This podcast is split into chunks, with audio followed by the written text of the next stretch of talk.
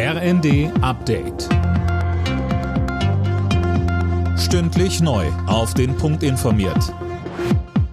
Ich bin Anna Löwer. Guten Morgen.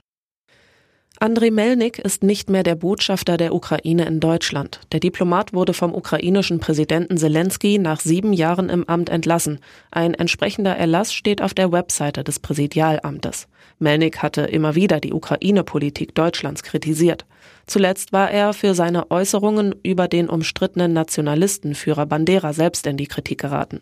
Melnik hatte Bandera als ukrainischen Freiheitskämpfer bezeichnet und dessen Verantwortung für Massaker an Juden und Polen im Zweiten Weltkrieg bestritten. Die Politik wird noch Jahre damit beschäftigt sein, die Energieversorgung in Deutschland zu sichern. Damit rechnet Kanzler Scholz. Aktuell geht es vor allem darum, das Land auf einen Gasmangel vorzubereiten, sagte er in einer Videobotschaft.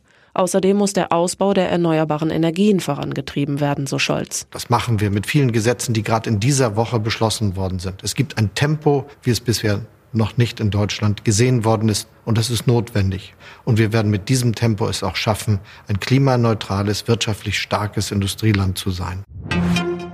Nur zwei Tage nach dem tödlichen Attentat auf Ex-Regierungschef Abe entscheidet Japan heute über die künftige Zusammensetzung des Oberhauses.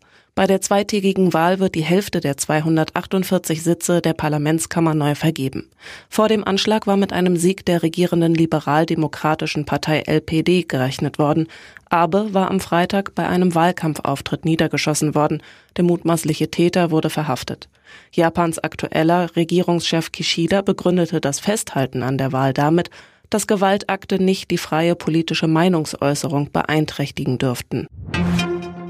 In Deutschland soll es in Zukunft mehr Katastrophenschutzübungen mit der Bevölkerung geben. Dafür hat sich Ralf Tiesler, der neue Präsident des zuständigen Bundesamts, in der Rheinischen Post ausgesprochen. Er hält es für sinnvoll, bestimmte Krisenszenarien durchzuspielen. Details nannte er aber nicht. Alle Nachrichten auf rnd.de